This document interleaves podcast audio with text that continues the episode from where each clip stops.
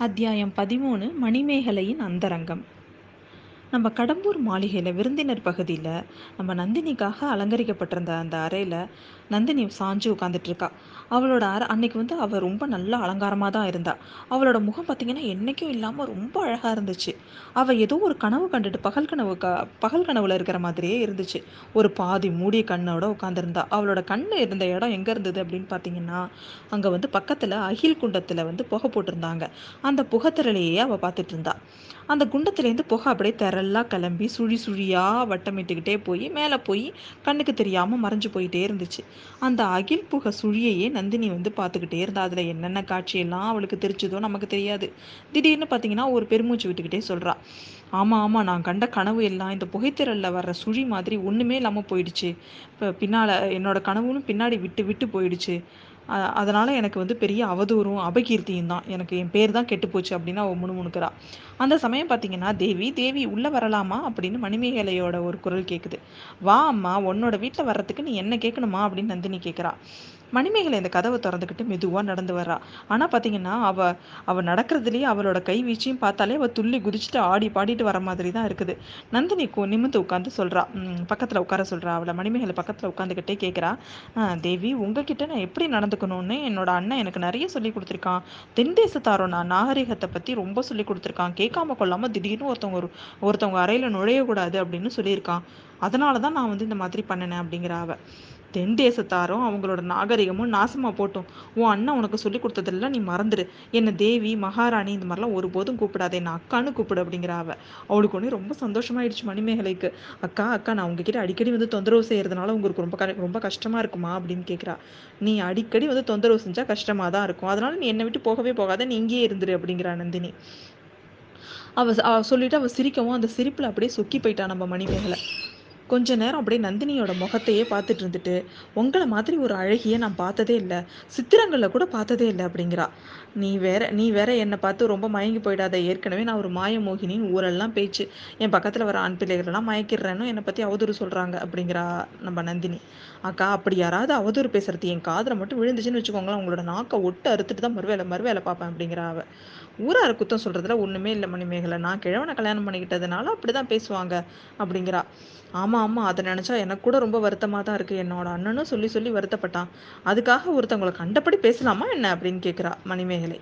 பேசுனா பேசிட்டு போறாங்க மணிமேகலை. அப்பேற்பட்ட சீதா தேவியையே கூட தான் ஊர் அவதூறா பேசுனாங்க. அதனால சீதைக்கு என்ன நஷ்டம் வந்துருச்சு? சரி சரி என் விஷயம் இருக்கட்டும் உன்னை பத்தி சொல்லு அப்படின்னு கேட்கிறா அவ.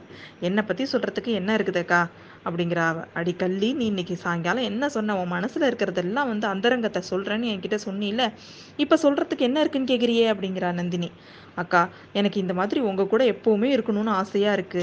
எனக்கு சுயம்பரம் வச்சு பெண்களையே பெண்கள் கல்யாணம் பண்ணிக்கலாம் அப்படின்னு மட்டும் சொன்னாங்கன்னா நான் உங்களுக்கு தான் மாலையிடுவேன் அப்படிங்கிற அவ என்னை நீ முழுசா பார்த்து ஒரு நாள் கூட ஆகலை அந்த அதுக்குள்ள இந்த மாதிரியெல்லாம் பேசுறியே? அதை பத்தி எனக்கும் சந்தோஷம்தான்.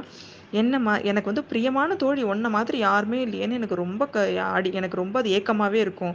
சோழ நாட்டில் சிற்றரசர்கள் வீட்டு பெண்கள்லாம் பார்த்தீங்கன்னா பார்த்தீங்கன்னா அந்த பழைய க பழையார பிசாசை தான் தேடிட்டு போவாங்க. நீ ஒருத்தியாவது எனக்கு மிச்சமாக இருக்க.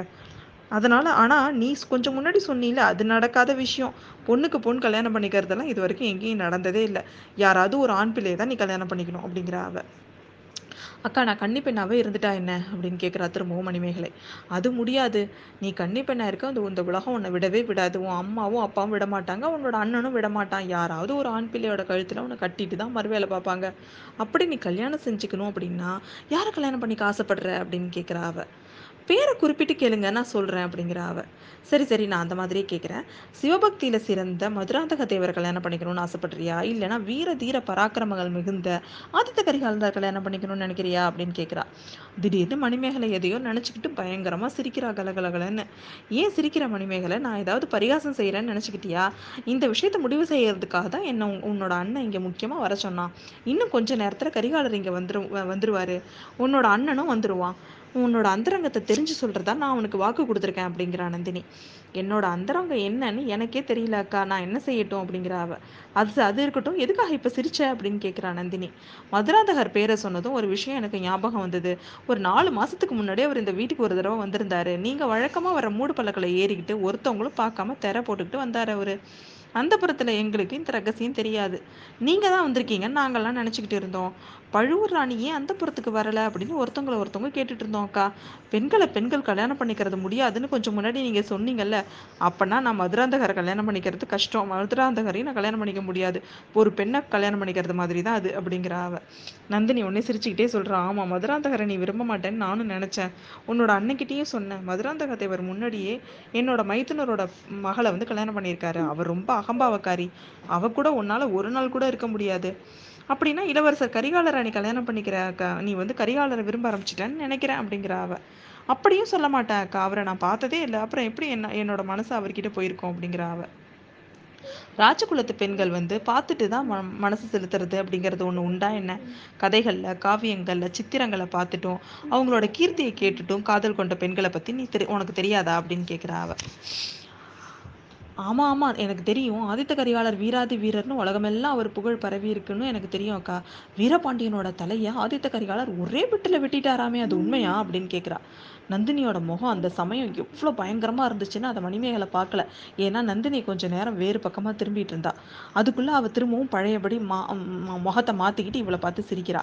மணிமேகலை ஒருத்தவங்களோட தலையை வெட்டுறது வந்து ஒரு பெரிய வீரம்னு நீ நினைக்கிறியா? அது அசுரத்தனா இல்லையா? அப்படின்னு கேட்குறா நீங்க சொல்றது எனக்கு ஒண்ணு விளங்கலாக்கா. பகைவனோட தலையை வெட்டுறது வீரம் இல்லையா? அது எப்படி அசுரத்தனமாகும் அப்படின்னு கேட்கிறா அவ. இந்த மாதிரி யோசனை செஞ்சுப்பாரு. உனக்கு ரொம்ப வேண்டியவங்க ஒருத்தனை அவனோட பகைவன் தலையை வெட்ட வர்றான்னு வச்சுக்கோ. உன் தமையனை நினச்சிக்கோ. இல்லைன்னா நீ கல்யாணம் பண்ணிக்க போகிற ஒரு உன்னோட காதலனா ஒருத்தனாவும் நினச்சிக்கோ. அவன் காயப்பட்டு படுத்த படுக்கையாக இருக்கும்போது இன்னொருத்தவன் அவனோட பகைவன் கத்தி அவங்கிட்ட அவன் தலையை வெட்ட வரான்னு நினச்சிக்கோ. அப்படி வெட்ட வர்றவனோட வீரத்தை வீரத்தை நீ மெச்சி பாராட்டுவியா அப்படின்னு கேட்குறா பழுவூர் ராணி. மணிமேகலை கொஞ்சம் நேரம் யோசிச்சுட்டு அக்கா ரொம்ப விசித்திரமான விசித்திரமான கேள்வி தான் நீங்கள் கேட்குறீங்க ஆனாலும் எனக்கு எனக்கு தோன்றதை நான் சொல்கிறேன் அந்த மாதிரி ஒரு நிலைமை மட்டும் எனக்கு வந்துச்சுன்னா நான் சும்மா பார்த்துட்டுலாம் இருக்க மாட்டேன். கொல்ல வரவனோட வாழை கத்தி கையில் பிடுங்கி அவனையும் நான் குத்தி கொண்டுடுவேன் அப்படிங்கிற அவ. நந்தினி மணிமேகலையை வந்து ஆர்வத்தோடு அப்படியே கட்டி தழுவிக்கிறா. நான் நல்ல மறுமொழி சொன்னேன். இந்த மாதிரி புத்திசாலியான உனக்கு ஒரு நல்ல கணவன் கிடைக்கணும் அப்படின்னு அவ சொல்கிறா ஆனால் வந்து ஆதித்த கரிகாலர் கூட உனக்கு தக்க மணவாளர் தானான்னு எனக்கு சந்தேகம்தான் அப்படிங்கிற நந்தினி. நானும் அப்படி தான் நினைக்கிறேன் அக்கா. கரிகாலரோட குணாதிசயங்களை பற்றி கேட்டதுக்கப்புறம் அவரை நினச்சா எனக்கு கொஞ்சம் பயமாக தான் இருக்குது என்னோட அந்தரங்கத்தை என் மனசில் உள்ளதை உள்ளபடி உங்ககிட்ட சொல்லட்டுமாக்கா அப்படின்னு கேட்குறா மணிமேகலை.